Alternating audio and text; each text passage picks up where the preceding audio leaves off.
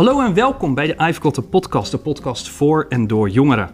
Het moment van opnemen is vrijdagmiddag en wij zitten dus al helemaal met ons hoofd in het weekend. En wat is er nou fijner dan lekker in bed, op de bank of misschien zelfs zo in de bioscoopstoel een prachtige film te bekijken?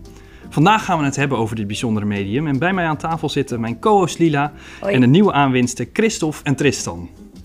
Hallo. Welkom. Eh, ja, wat is de laatste film die jullie gezien hebben? Ik moet nog aan nadenken ook. Ik weet het. Ehm, ik heb met mijn ouders Rocketman gezien over eh, Elton John. Ah, Rocketman. Ja, nice. Weet je, ben jij er al... eh, Ja, ik weet niet of het de laatste film die ik recent heb gezien, maar ik heb opnieuw Shawshank gekeken voor de weet ik veel hoeveelste keer. Ah, Shawshank Redemption. Ja, nice. En eh, Lina, Ja. voor jou? Eh, Power of the Dog. Ah, Eh, die de- Netflix-film Ja, die ja, ja. eh, recentelijk uit is gekomen. En ook voor Ja. heel veel Oscars was genomineerd, maar er maar eentje heeft gewonnen. Ja. Eh, en jullie favoriete film? Was dat dan ook eh, dezelfde film, de Shawshank Redemption? Keek jij al zo ja, mijn favoriete film. eh, ook eh, Deadpool 1 en 2. Vind ik ook echt geweldig. Maar, Ah, het is wel echt ja, een ik was, heb, ik, ik nou Shawshank of Deadpool gekeken? Of was één van die twee, maar ik weet niet meer welke van, eh, van, van die twee. Ja, bij mij is het een beetje een verschil tussen zeg maar lievelingsfilm in de zin van die ik echt heel leuk vind om te kijken. Of echt een, een film die me echt geraakt heeft, die ik echt heel goed vond, zeg maar. Dus ja, ik kan eh, net zoveel genieten als eh The Devil Wears Prada als ik er zin in heb. Of bijvoorbeeld een film als Green Book. Die, Oh ja. eh, die een heel, ja, ja, heel historisch belangrijk thema aansnijdt, zeg maar. Ja. En Christophe, jouw favoriet? Ik heb eigenlijk echt geen favoriet. Geen favoriet? Nee, geen favoriet. Gewoon, eh, er zijn er zoveel die je goed vindt, of er zijn, is juist geen enkele film waarvan jij denkt van, nou, die wil ik echt zo vaak kijken dat... eh, Ik heb eigenlijk alle films die ik überhaupt ooit heb gekeken maar één keer gezien. Dus Oké, oké. En ehm, ja, waar en eh, hoe kijken jullie een film het liefst? Is dat eh, vooral met een dekentje op de bank, of is het eh, eh, zondagochtend in bed, of is het juist in de bioscoop? Ja, ik denk eh, gewoon lekker op de bank thuis. Of eh, als ik in bed lig op het telefoontje, zo met mijn kleine oogjes eh naar film kijken. Oké, Ehm, ik vind in de bioscoop wel het leukste. Want dan is de sfeer er zeg maar een soort van... En dat vind ik best wel leuk, ja. Ja, Ja. dan is het echt een beetje een uitje, Ja. bedoel je. Ja, Ja. Ja, dat heb ik zelf ook wel hoor. Ik heb ook zelf een bioscoopabonnement, dus ik ga ook vrij vaak. En dat is wel, eh, ja, die belevenis is, is daar sowieso groter. Maar ook het feit dat ik niet zelf bij de pauzeknop kan. Want op het moment dat ik op de bank een film kijk, dan ja, heb ik toch afleiding van bijvoorbeeld mijn telefoon of iets dergelijks. En dan ga je hem toch sneller op pauze zetten. Ondanks dat eh, ik, ja, op die manier heb ik The Power of the Dog ook gezien. Eh, en het was best echt wel een goede film. Maar ja, toch werkt mijn spanningsboog dan niet zo. Terwijl in de bioscoop heb ik daar geen enkele last van. Nee, ja, klopt. Ik ben het wel met je eens. En- Maar in de bioscoop heb je natuurlijk ook dat je sowieso niet op je... te- ja, je telefoon moet sowieso uitstaan. Of eh, op stil tegenwoordig. Eh, maar dan ben je er ook veel meer mee bezig met het feit dat je naar de film gaat. Ja. En dan is het ook voor mij veel meer ontspanning. Nou ja, als je thuis kijkt is het ook ontspanning. Maar eh, ja, dan, dan ben je echt puur en alleen bezig met de film. Mhm. Ja. En op het moment dat je echt zo bezig bent eh, met een film, hè, je zit er helemaal in of je kijkt hem eh, zoals Tristan eh, heel vaak. eh, eh, doet zo'n film je dan ook daadwerkelijk eens een keer iets? Word je, word je er emotioneel van of iets dergelijks? Of eh, zet het je aan tot actie? Oh ja, ik ben echt een huilenbalk. Ja, heel erg. Eh, Nice. ja, ik heb ook nooit Hashi gekeken. Dat ga ik echt nooit doen. Dat soort films ga ik echt Dat niet kijken. film met het Nee. zielige hondje, toch? Ja, ja, ja, ja. Ja, ze zeggen ook als je ehm, moet huilen door films dat je dan empathisch bent. Oh, nou, dan zit het bij Ja. mij goed, want ik ben ook echt een emotioneel wrak. Ja, ik ook. Ja, same, same. En jij, Christel? Ehm, ik denk bij zulke films zoals Rocketman of zo, als er zeg maar echt iets niet leuks gebeurt, dan vind ik het wel zielig. Maar als het zeg maar dat je weet dat het nep is of zo, of dat Ja. het niet is gebeurd, dan is het iets minder bij mij zo van. Oké, dus jij gaat vooral aan op de waar gebeurde films. eh. Ja, het, ja. Ik vind fantasyfilms ook wel leuk, maar ik denk dat ik waar gebeurde verhalen wel leuker vind. ja, nee, dat snap ik Ja, dat is wel. wel een goed punt. Ik, eh, kijk, als het echt als het nep is, moet ik ook huilen hoor. Maar als, het, eh, als ik weet dat het echt is, dan doet het me ook wel meer dan Ja, dat ik zeker. te zeggen, het is een film, het is niet echt. Het is een film, het is niet echt. Dus ja. Ja. Hey, en eh, behalve dat de traanklieren open gaan, eh, hebben volgens jullie films ook nog wel, eh, eh, ja, kunnen ze meer teweeg brengen dan dat? Ja, ja de film zet je sowieso aan het denken. En ik denk dat heel veel films ook eh, mensen tot actie hebben gezet. Of mensen, ja, überhaupt, zoals ik al zei, aan het denken hebben gezet. Dat is 100%. Daar ben Mhm. ik echt van overtuigd. En denk je dat dat eerder zou zijn bij, bij een documentaire bijvoorbeeld, waar, waarin jij inderdaad echt zegt over dat, eh, dat het waar gebeurde verhaal erin voorkomt? Ehm, zou je ook diezelfde ehm, ja, actie misschien ondernemen als het een fictieve film was geweest? Dat denk ik dus niet. Ik denk eh, dat echt aan ligt hoe het geportretteerd wordt door de regisseur. En hoe het, eh, ja, het verhaal wordt verteld. Ik denk niet dat het per se echt moet zijn hebben gebeurd. Om het tot actie eh, te zetten. Ja. Nee, dat denk ik eigenlijk inderdaad ook niet. Op het moment dat je ehm, dat- dat er maar iets herkenbaars in zit van, van deze wereld, eh, dan, dan kan dat ook. eh, ik bedoel, fantasyfilms kunnen ook best maatschappijkritisch zijn in termen van dat ze dingen als uitsluiting of iets dergelijks eh, behandelen. En op het moment dat je die lijn dan gewoon doortrekt naar de wereld waarin wij leven, dan kan ook een fantasyfilm een prima eh, voedingsbodem zijn om het, eh, om het over dat soort problemen in de maatschappij zelf te hebben. Ja, maar ik heb ook wel het gevoel alsof dat heel erg zorgt voor een piekmoment. Dat heel veel mensen eh, op, eh, op een gegeven moment komt die documentaire uit. Iedereen heeft het erover, iedereen gaat het zien en iedereen vindt er wat van. En eh, bedenkt, oké, ik moet echt minder vis gaan eten. Want het is eigenlijk net zo schadelijk voor het milieu. Of ja, veroorzaakt net zoveel dierenleed als de vleesindustrie. Mhm. Maar vervolgens, als je diezelfde mensen denk ik een paar weken of maanden later spreekt... Hoeveel mensen zouden dat dan nog echt doen? Ja, dat vind ik best een goede vraag inderdaad. Maar ja, ik ben wel benieuwd, hoe denken jullie daarover? Denk je dat, ja, in welke mate heeft dat dan echt een impact? Dat mensen er echt iets aan gaan doen? Denk je dat het vooral komt omdat het door de piek is daarna? eh, door de populariteit? Of, ja, ben wel benieuwd.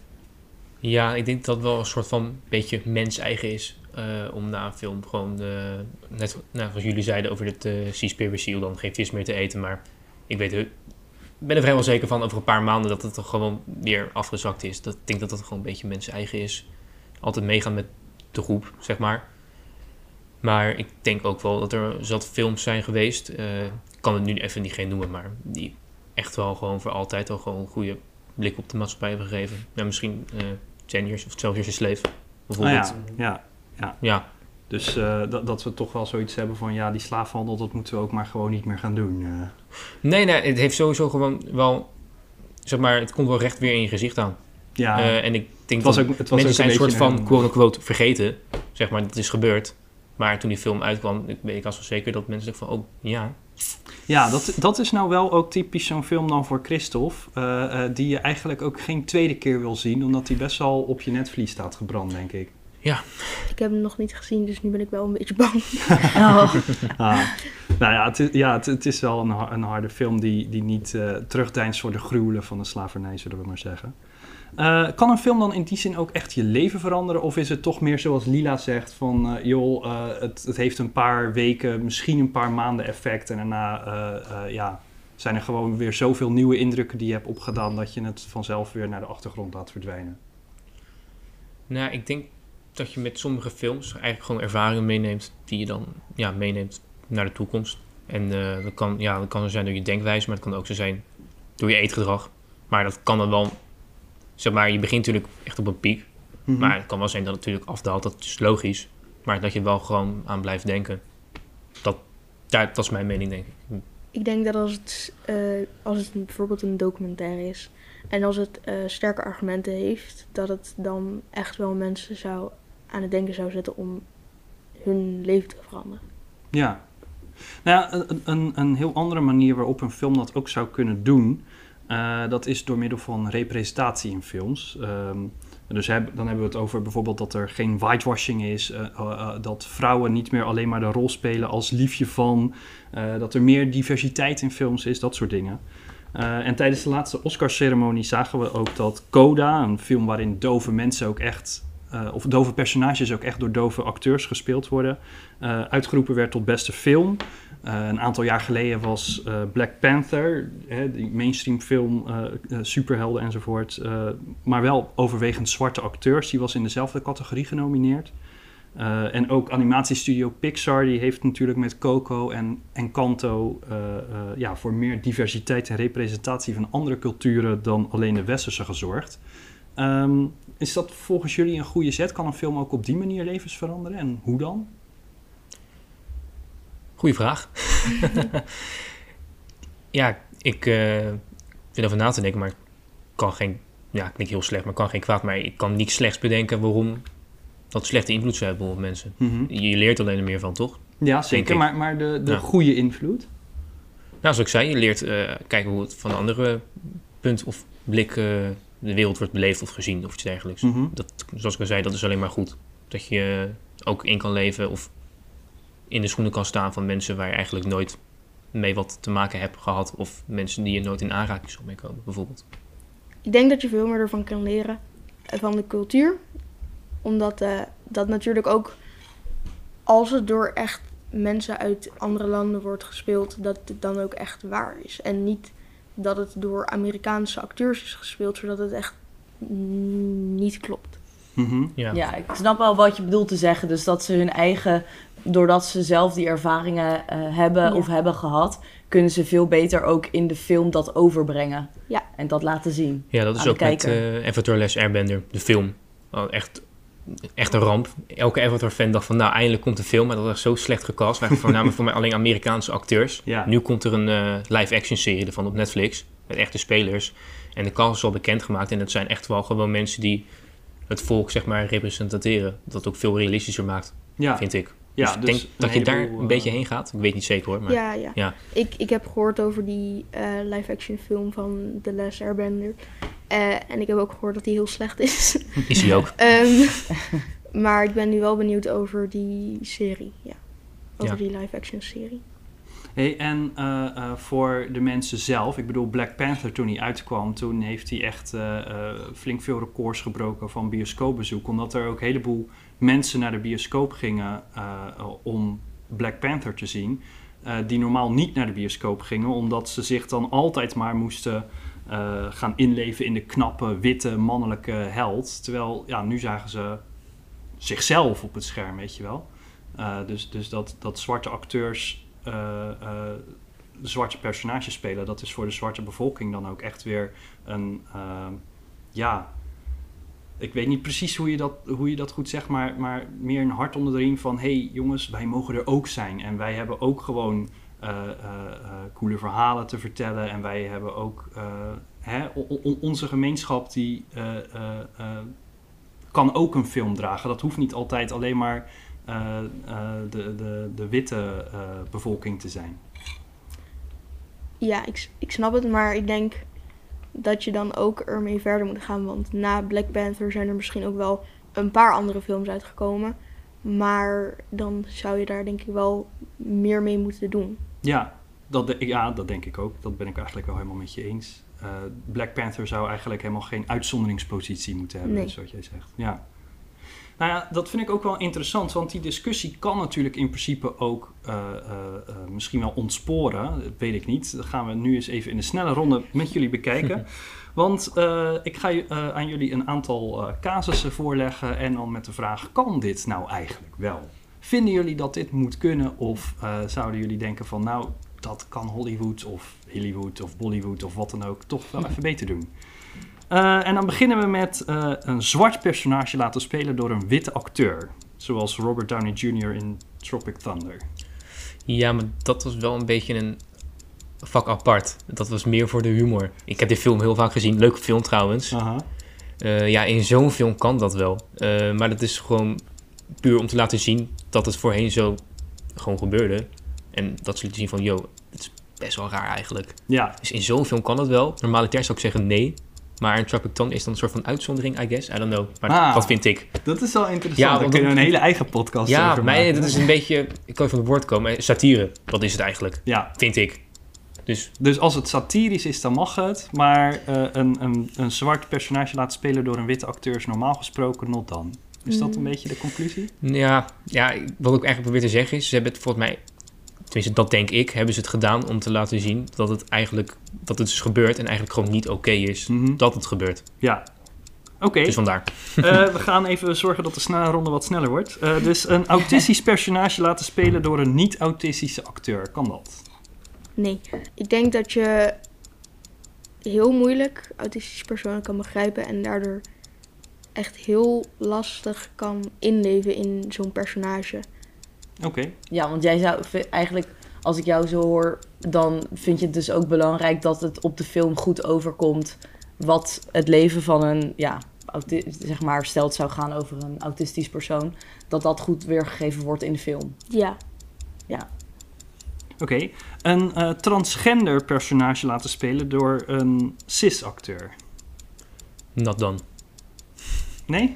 Ja, ik denk, eh, met, wat, wat net ook voor mij in ieder geval was met een, iemand die autistisch is, of niet autistisch is, speelt een autistisch persoon, de, de film kwalitatief zou denk ik ook achteruit gaan. Omdat eh, mensen die het zeg maar, zelf hebben meegemaakt, denk ik, kunnen het veel beter spelen. Dus waarom zou je het dan niet doen? Dat vraag ik Hmm. me ook af. Eh, een gehandicapt personage laten spelen door een fysiek gezonde acteur. want het gaat natuurlijk ook, alle lichamelijke handicaps zijn natuurlijk verschillend. Dus het ligt denk ik ook aan welke lichamelijke handicap je probeert te Mhm. weergeven. Mhm. Eh, Eddie Redmayne in eh, The Theory of Everything, waarin hij Stephen Hawking speelt. Ja, grijs gebied. Grijs gebied, ik weet het niet. Het is een beetje lastig. Ja, Maar ik de- zou zeggen nee. Nee? nee. Een homoseksueel personage laten spelen door een heteroseksuele acteur. Zoals eh, de heren in Brokeback Mountain bijvoorbeeld. Ik denk wel dat dat kan. Ja? Ja. Ik ben het met je eens hoor. Ja. Ja, ik denk het ook, ja. Ja? Maar ik ben al wel benieuwd, waarom zou dit dan wel kunnen, maar bijvoorbeeld een autistisch personage kan, vin- vinden wij, dat, dat kan dan weer niet door een niet-autistisch persoon worden gespeeld. Waarom dit dan wel? Wat is het verschil, zeg maar? Daar heb je wel gelijk in, want het gaat... In het begin dacht ik bij, bij deze stelling alleen aan, zeg maar, de geaardheid. Maar ehm, het gaat natuurlijk ook om de... ehm, Achtergrond van de persoon. Ja. je dat bedoelt. Ja. En om de dingen die diegene meemaakt. Omdat, om diegene de seksuele geaardheid. Dus ik denk dat je daarmee nog... Dat ik daarmee niet eens ben met de stelling. Ik denk dat het wel kan, maar ik denk puur ehm, als een, eh, bijvoorbeeld een hetero acteur ehm, in zijn rol in moet leven, dat hij ook wel gaat merken hoe het is voor die mensen. Mhm. Ik denk dat het ook wel belangrijk is. En als iemand, zo iemand eh, zijn rol kan spelen, kan hij dat ook uitdragen naar andere mensen. Dus dat, het is een beetje, ik denk van welke kant je het bekijkt. Een eh, personage eh, uit een boekverfilming dat in het boek mannelijk is en dat gespeeld wordt door een vrouw. Kan dat? Is het dan dat het personage ook automatisch vrouw wordt? Of dat die vrouw in de film dan een man speelt? Eh, nee, de, het personage is ook wel echt een vrouw. Dus hè, het voorbeeld hierbij is dan eh, de discussie van, over een vrouwelijke James Bond. Ja, dat vind ik een beetje bullshit. Sorry voor mijn taalgebruik. Ja, weet je, ehm, als het in een boek een man is, dan laat dan gewoon zo echt mogelijk Mhm. lijken. Maar dat vind ik hoor. Het is, sorry dat ik een beetje zo grof zeg, maar ik van ja, weet je, James Bond is ook gewoon een filmserie geweest. En ja, weet je, ehm, ik vind het ook belangrijk dat, dat vrouwen zo'n hoofdrol krijgen hoor. Dat, dat, dat hoor je me echt niet zeggen, maar maak dan een andere film daarvan. Ja, Maar ik ga niet James Bond anders maken, omdat eh, vrouwen, zoals ik al zei, evenveel rechten als mannen daarin. Maar, maar James is toch een duidelijke mannennaam. eh. Ja, maar ja, die film, ja, het is gewoon een hele oude filmserie. Dat Ja. kan je niet zomaar veranderen, vind ik. Maar ja, dat vind ik. En hoe zitten jullie daarin? Nee, ik ben wel met jou eens eigenlijk, Tristan. Ik denk dat je eh, inderdaad op een andere manier dat, eh, dat ook kan doen. Ik denk het ook, ja. En ik denk als je echt, zeg maar, gewoon echt een film hebt, superheld, of een superheld of een agent of wat dan ook, eh, een hoofdrol een vrouw sowieso is, en je doet auditie, je krijgt de rol, dan weet je dat gebaseerd is op echt talent. En nu, als je een film ombouwt, denk je van ja, weet je, ik heb hem wel, maar Vind ik een hele interessante Ja. discussie die eh, voor volgende keer dan moet zijn. Eh, want we gaan de podcast afsluiten. En dat doen we, ja, zoals jullie eigenlijk niet weten. eh, eh, normaal gesproken met een muziektip. Hebben jullie hierbij een mooi passend eh, stukje muziek wat, eh, waarmee we de luisteraar kunnen uitluiden? Skyfall kan je doen Skyfall. van Adele. Dat is een James Bond. Oké. Ja, of dan doe je natuurlijk eh, eh, de song die eh, bij de Oscar-uitreiking de beste song heeft gewonnen van Billie Eilish voor de nieuwste Jam- James Bond. No, Time to Die bedoel je? No Time to Die, ja. Ja. Zullen we Ja. die doen? Oké. Nou, dan hebben we onze muziektip te pakken. Dan wil ik jullie allemaal hartstikke bedanken voor je aanwezigheid. Ook de luisteraar natuurlijk. Leuk dat je weer hebt geluisterd. Als je de podcast leuk vond, geef dan even een hartje. En volg ons ook op de socials. En dan zien we je graag volgende keer weer.